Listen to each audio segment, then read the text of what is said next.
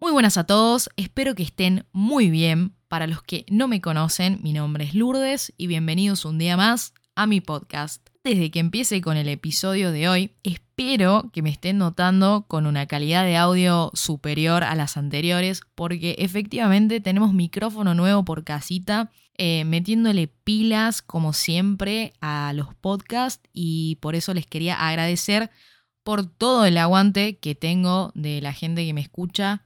Realmente los adoro a todos que se toman el tiempo de escribirme, de decirme, che, está re bueno este episodio, me gusta, eh, hace esto, hace lo otro.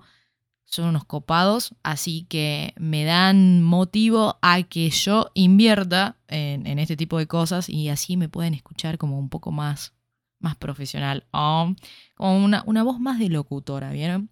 Pero bueno, eh, otra cosa.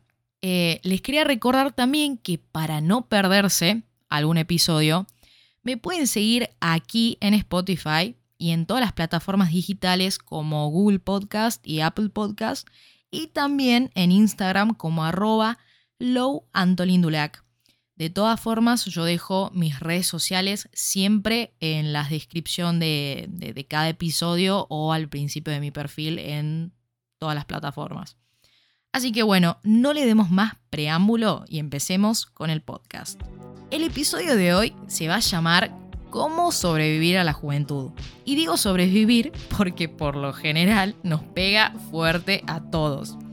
Crecer nos pega fuerte de cualquier manera a todos porque nos hacemos más conscientes de quién y cómo queremos ser. Es por eso que hoy ante eh, mi... ¿Cómo se podría decir esta palabra? Ante mi ignorancia en el tema, no en el tema, sino como un poquito más... más este, básica la explicación y básica mi conocimiento en psicología, he decidido recurrir a mi primo Álvaro, que si me escucha le mando un abrazo, que es estudiante de psicología y está en los últimos años, y le pedí por favor que nos explique de forma sencilla a todos nosotros sobre el tema de la juventud, qué es la juventud y cuáles son sus características. Así que, por favor, producción, es decir, Lourdes del futuro, poneme una música clásica. Muchas gracias. Muchos autores de la psicología no toman, este, no toman a la juventud, digamos, como, como un proceso post, digamos, de lo que es la adolescencia, sino que ya la toman como la entrada, digamos, a la adultez, ¿sí? Una adultez temprana. El rasgo particular, el rasgo más característico, el rasgo trascendental de esta etapa es la muerte de la posición de hijo y la sumisión del rol propio, digamos, en la vida misma. ¿Qué quiere decir esto? Que cuando uno sale de la adolescencia, teóricamente hablando, lo que está haciendo es abandonar la posición de hijo este, y realizar el inicio de lo que es un proyecto vital propio, fuera de lo que son los ideales paternales, lejos de las identificaciones de los mismos, si bien siempre hay rasgos que quedan, pero sin embargo lo que prevalece es el propio deseo, o decir, el decir el propio proyecto. Te pongo por un ejemplo, empezar a estudiar una carrera que me gusta, independizarme, independizarme o salir de lo que me dijeron y empezar a hacer lo que yo quiero, lo que yo considero, ¿no? Con romper con estos ideales o con estos mandatos culturales de la primera instancia que son los padres. Por eso se dice que este, no hay un tiempo cronológico del inicio de la edad adulta o una, una edad donde se sale de la adolescencia y se ingresa a la adultez, más allá de los sucesos biológicos que eso conlleva, que obviamente el cuerpo crece, se desarrolla y cada vez va teniendo un aspecto más, más este, avejentado, por así decirlo. Pero sin embargo lo que desde la psicología se toma como un pasaje o el avance o la superación de la adolescencia, que por lo tanto también es un proceso evolutivo común, es esta cuestión del abandono del, del, del proyecto del lugar de hijo y la sumisión del lugar de, este, de, de insertación del mundo adulto, es decir, del propio proyecto de vida. O sea que vos podés, por ejemplo, tener treinta años y no haber abandonado ese, ese lugar de hijo, por lo tanto psicológicamente no ingresaste a la adultez, mientras que hay personas, por ejemplo, de veinte, diecinueve, dieciocho años, que al ser hiper mega dependientes, emprendedores, llámalo de aquí, llámalo ahí, ya ingresan al mundo adulto psicológicamente hablando porque asumen un proyecto de vida lejos de las estructuras parentales. Bueno, muchas gracias Álvaro por habernos iluminado un poquito más la psiquis y, y habernos dado como una definición un poquito más sofisticada, más metida en el ambiente de la psico... Eh, ay, parezco una pende vieja de cuarenta, boludo, la psicología. Este... Nada, eh, espero que haya quedado como un poquito más claro. Así podemos meternos de lleno a lo que nos compete el día de hoy. Pensando y pensando sobre este tema, y perdonen, pero yo soy la típica persona que siga páginas motivacionales en Instagram o en cualquier red social de cómo ser tu propio jefe. Eh, pero navegando en la red, me topé con un post en la que la gente mayor, onda cincuenta años, hablaban, a ver, cincuenta años no es tan viejo, pero para mí sí, digamos, me llevan treinta. Pero bueno, hablaban sobre la juventud y qué consejos le darían, obviamente ellos, eh, porque ya pasaron por esa etapa, entonces están como más cracks en el tema, en el asunto, ¿vieron? Pero cuestión de que pensando y pensando, me acordé de la serie esa de Nickelodeon, que seguramente todos la vieron acá, del manual de supervivencia escolar de Ned. Y se me iluminó el cerebro, como que dije, wow, y si hago cinco formas de sobrevivir a la juventud sin morir en el intento, sí, re original. Entonces digo, bueno, ya fue, el hago. Me puse a escribir algunos tips de los millones que debe haber, pero yo hoy voy a hablar de cinco, porque si no se nos va a hacer eterno eh, este podcast y no es la idea. Pero hice una mezcla de los consejos de estas personas que yo les dije que estaban hablando de la juventud y de mi experiencia personal. Igual que conste que no me hago responsable de que si ustedes toman esto como guía, vayan a sobrevivir, che. O sea, yo soy una simple mortal de veinte años compartiendo lo que sabe de la vida. Y ahí nomás. Así que ya les voy a comentar en los siguientes episodios cómo me va a mí también. Y me gustaría que ustedes me cuenten si les sirven algunos de estos tips por mis redes sociales, mi Instagram, por donde me quieran contactar. Si me quieren mandar una carta a mi casita, todo piola. Pero bueno, eh, vamos con el primer consejo. El primer consejo de la guía es intentá, probá y hacé lo que no te animás a hacer. Quizás suena re trillado, pero si fracasás, mejor, porque vas a aprender mucho sobre tus habilidades, sobre tus conocimientos, y para el próximo desafío no vas a estar posicionada, posicionado de la misma forma, es decir, no vas a estar tan en bolas como la primera vez. Muchas veces no nos animamos a hacer o a decir ciertas cosas, más por miedos irracionales e internos que uno tiene adentro, más que por más cosas exteriores que puedan llegar a pasar. Acordate que nadie se arrepiente de ser valiente. Tu tiempo, ahora, es tu mayor activo. Así que si querés hacer algo o decir algo que no te animás a hacer, tómalo a esto como una señal del universo para que te mandes ahora y ya. Obviamente, con prudencia, por favor, no hagan una estupidez. Pero si te pinta hacer algo que decís, no, que esto, que lo otro, pum, excusas boludas. No, vamos, a meterle caña, chicos. Vamos, vamos, vamos. Después me cuentan cómo les va. El segundo consejo de esta guía es, ¿vieron el dicho ese de dime con quién andas y te diré quién eres? Que parece como si te lo hubiera dicho tu abuela o tu abuelo. Porque realmente es algo que te lo diría tu abuelo o tu abuela, pero te lo estoy diciendo yo porque es tan posta. Que tus amigos, ahora en esta, en esta etapa, son una parte muy importante de tu vida. Y por lo general, uno ya no construye amistades como cuando tenía dos, cinco años, seis, y se acercaba una, a una nena o un nene random y le decía, che, ¿querés ser mi amigo? No, no, no, no funciona esta edad ya así. Sino que ahora uno va eligiendo a sus amigos, acorde a lo que uno le hace bien. ¿Y con qué clase de personas te quisieras relacionar? Entonces, júntate con gente piola que te ayude a crecer como persona, que realmente traiga y atraiga cosas buenas a tu vida. Obviamente, los amigos de verdad son contados con los dedos de la mano. Es por eso que uno tiene que saber diferenciar quiénes son los amigos y quiénes son los amigos entre comillas.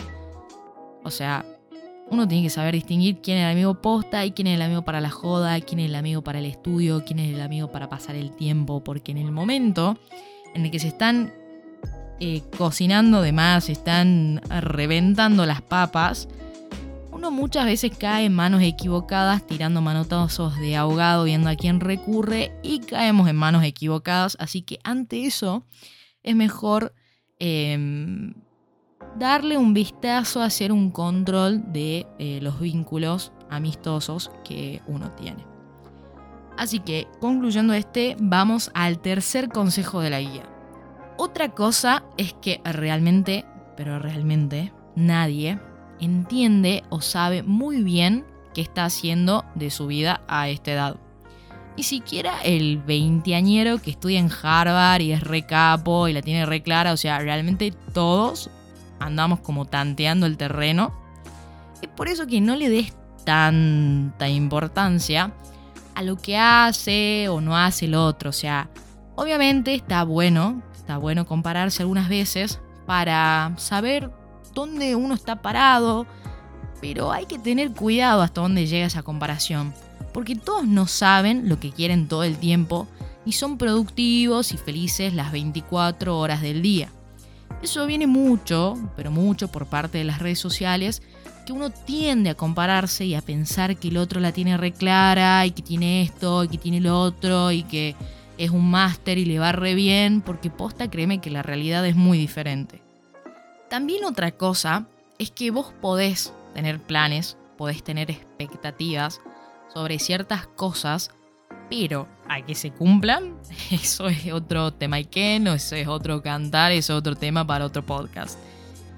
Porque ahora, a ver, quizás lo más importante a tener en cuenta es que todo lo que hagas hoy tenga un propósito, es decir, tenga una finalidad. Y no vivir en modo piloto automático, porque la estrellada en piloto automático creo que es la peor. Es por eso que hacete la siguiente pregunta.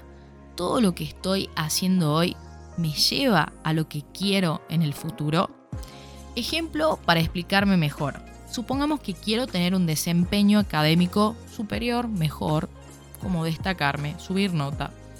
Entonces digo, a ver, en la fecha en la que me planteo esa, esa meta, digo, ¿realmente estoy dispuesta o estoy dispuesto a hacer lo necesario para alcanzar esa meta? Es decir, ¿estoy estudiando mejor y esforzándome más? Todo tiene que tener una coherencia y una correlación entre lo que digo y lo que pienso. Porque si ya no hay una correlación entre lo que digo y lo que pienso, muchachos, estamos ante un problema. No grande, pero ante un problema. El cuarto tip es aprender a manejar tu dinero, tu pasta, como dirían mis amigos españoles, tu plata, como le digas, pero aprende a invertir, aprende de economía. Tampoco te estoy diciendo que seas un experto de la bolsa de Wall Street, pero sí lo básico, fundamental, porque si querés hacer o emprender tu propia vida, una empresa, una familia, va a ser una herramienta fundamental que vas a tener que saber manejar y conocer sí o sí.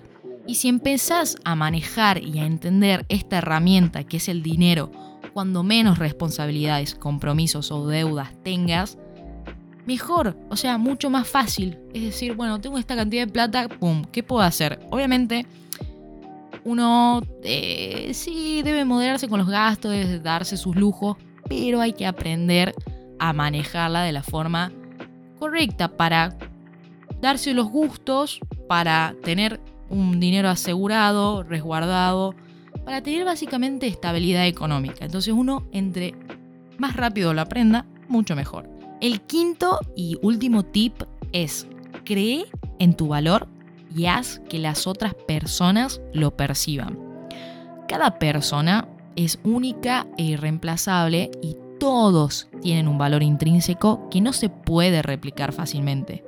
Y eso, eso te hace especial a vos y a la otra persona que está sentada al lado tuyo o a la otra persona que esté escuchando este podcast, vaya a saber uno en qué parte del mundo.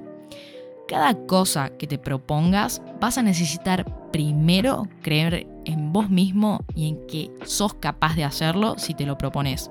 Cuando las personas conocen su valor y saben qué pueden hacer, qué pueden aportar, cuáles son sus virtudes y sus defectos y qué quieren para su vida, va a ser mucho más fácil comunicarle tus deseos y límites al otro. Pero obviamente, para conocerse y llegar a ese punto, primero hay que hacer una gran introspección y tener, discúlpenme la palabra, los ovarios y los huevos de poner las cosas sobre la mesa con uno mismo. La gran pregunta es, ¿te animás a hacerlo? No, no, no quiero originar una crisis existencial a nadie, por favor, acá. Nada, pero todo con la mejor onda. Y para ir finalizando, hice una breve encuesta a unos voluntarios, voluntarios, mis queridos oyentes, sobre qué piensan de la juventud de ellos. Eh, así que si quieren participar en los siguientes episodios, me lo pueden hacer eh, saber vía Instagram. Yo siempre estoy subiendo ahí cosas de los podcasts y temas relacionados, y los que quieran participar me pueden seguir ahí, porque yo por ahí se arma la movida, gente. Así que eh, a continuación les voy a leer eh, resumidamente cuáles son las preguntas. Es más, ahora las estoy buscando. Y cuáles son sus respectivas respuestas. Obviamente no todas, porque son veinticinco personas, y si vamos una por una no terminamos más este episodio. Pero eh, vamos a empezar con el tema de la edad. Eh, de las veinticinco personas, eh, el rango... Ah, estoy re picante con estadística. Nah, joda. Eh, eh, el rango más frecuente de edad fue entre los diecinueve a veintidós años de edad. Obviamente, el rango total es de dieciocho a veintiocho años, respondieron. Eh, la mayoría de estas personas que respondieron es de sexo masculino, lo cual me cayó gratamente en sorpresa. Eh, el sesenta y cuatro por ciento es de sexo masculino y el treinta y seis por ciento de femenino. ¿Qué pasa, chicas? Pónganse las pilas, pa. Eh, y la primera pregunta fue: ¿cuáles son tus objetivos o qué querés lograr con lo que hoy en día estás haciendo? En resumidas cuentas, eh, la mayoría de las personas contestaron: primero, terminar la carrera, ser económicamente independiente, Eh, conocer el mundo, aprender de cultura general, eh, conocerme a mí mismo, a mí misma. Entonces, esos son los objetivos que se podría decir que se tiende a tener en esta edad. Así que haceme saber si son los mismos los tuyos, que me estás escuchando. La segunda pregunta es: ¿cómo identificás qué te apasiona y qué no? Todas estas preguntas que estoy eh, repitiendo ahora, háganselas ustedes también. Para eso se las estoy comentando, a ver si eh, concluimos todo lo mismo o estamos en nada que ver.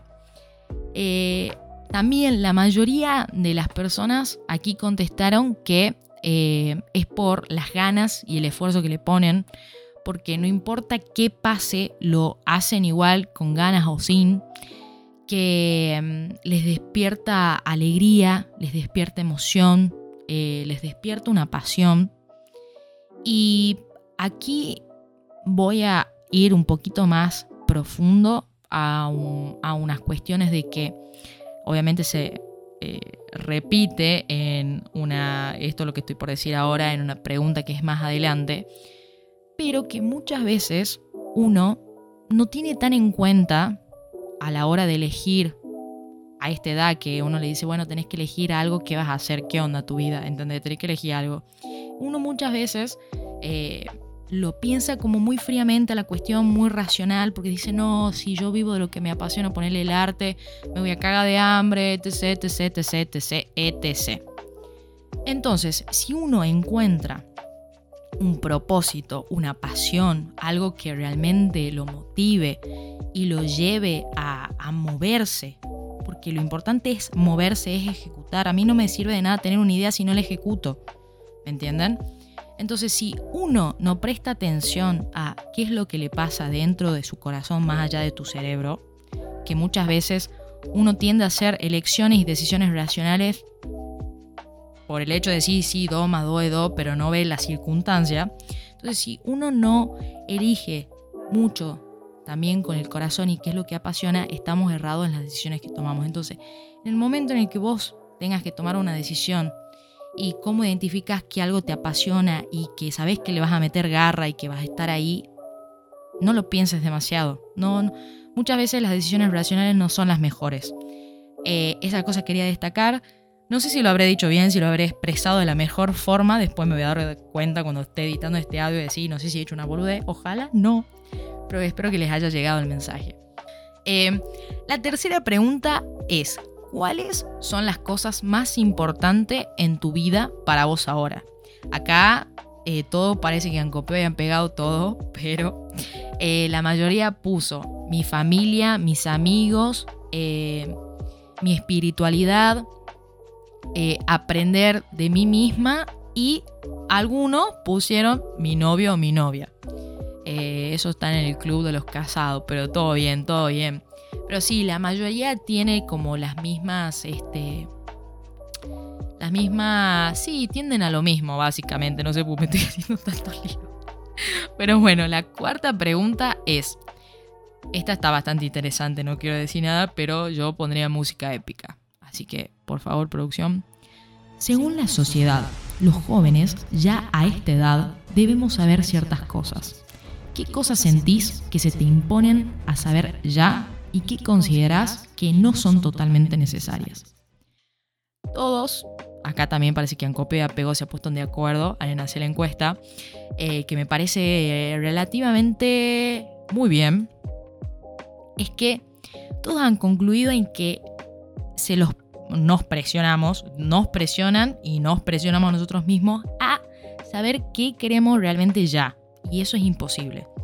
Eh, que no se toma en cuenta que uno, para saber qué es lo que quiere, necesita aprender.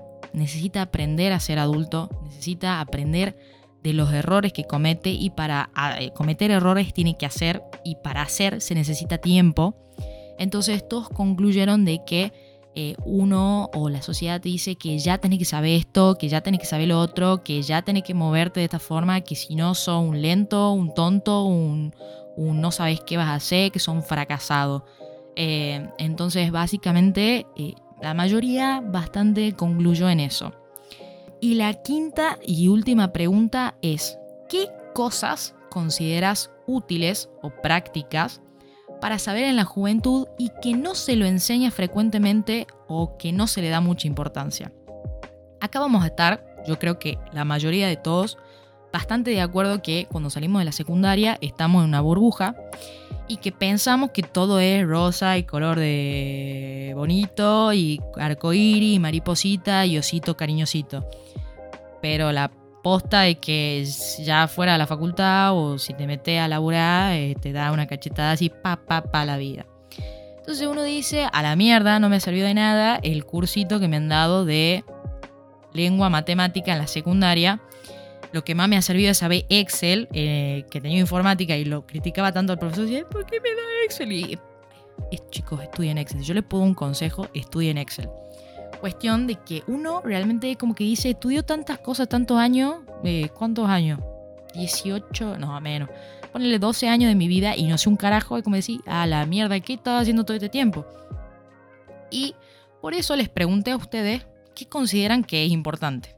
Y me dijeron saber del de, eh, uso de la tecnología, de desarrollo de aplicaciones, de programación, de respecto a cómo manejarse con los trámites, cómo sacar una tarjeta de crédito, sobre cómo manejarse con los impuestos, eh, cómo aprender de planificación diaria, semanal, mensual, de finanzas, de psicología, de aprenderse a conocer uno mismo. Y esto me llamó demasiado la atención, que yo obviamente eh, eh, busqué, rebusqué más profundo a todos estos datos, que muchos de los varones me contestaron saber de inteligencia emocional, a lo cual me pareció como eh, muy, muy valorable y muy destacable que la generación, por lo menos de mi edad, quizá de los chicos más chicos que yo, estaban como mucho más picantes en el tema, pero que estén destacando todas estas cosas súper importantes que eh, la mayoría de los varones más grandes eh, lo toman como más...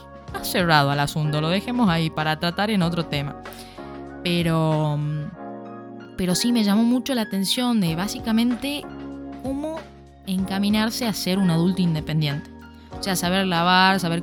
Saber, escuchen, ¿cómo se pone un lavarropa, hermano? ¿Cómo, cómo programa un lavarropa? ¿Me puedes explicar? O sea, ¿cómo pongo bien una plancha para que no se me queme la camisa? O sea, es algo re básico. ¿Cómo...? Escuchen, ¿cómo sacar una impresión de los dos lados de una hoja sin que te salga cualquier cosa? O sea, todas esas cosas quizás son mucho más útiles hasta para trabajar, ¿me entienden? Entonces, eh, son varias cosas como saber ahorrar, saber invertir, eh, que uno no las, no las conoce y no las sabe y son re importantes, que quizás más importante que, no sé, saber... Eh, en educación física, cómo, cuántos jugadores tiene el, tiene el handball, ¿entendés? Cuáles son las reglas de handball, que ni siquiera me las acuerdo. O sea, eh, no quito, obviamente, el mérito a los profesores de educación física, a eso no voy, pero si no hay cosas innecesarias que uno las sabe, puede decir, ah, las sé. No, uno tiene que saber cosas útiles. Cosas inútiles, para eso agarro Google, lo leo, ah, pim, pum, pam, a otra cosa mariposa. Pero bueno, eh, esas básicamente fueron las preguntas y las conclusiones. Eh, espero que les haya servido de algo eh, esta mini guía eh, y que los inspire a hacer cualquier cosa que quieran hacer. Ese siempre va a ser mi motivo y motivación para hacer todos los podcasts. Que ustedes digan, chepa, hoy me levanté con ganas de romper el mundo y se animen a hacerlo. Obviamente que para enterarse de todos estos temas, todas las actividades que yo hago, síganme en mis redes sociales y van a poder participar todo por ahí si les interesa. Así que bueno, espero que les haya gustado este podcast, que les haya dejado alguna enseñanza, alguna motivación para hacer algo. Y gracias realmente por tomarse el tiempo de escribirme, de estar ahí, de mandarme un mensaje diciendo, che, qué bueno, che, podés hacer esto, podés hacer lo otro, me gustaría que hables de esto, porque se recontraprecia, se los rebanca a ustedes también. Así que bueno, les mando un saludo a todos y nos vemos en el próximo episodio de Una Charla con Lourdes. ¡Chau!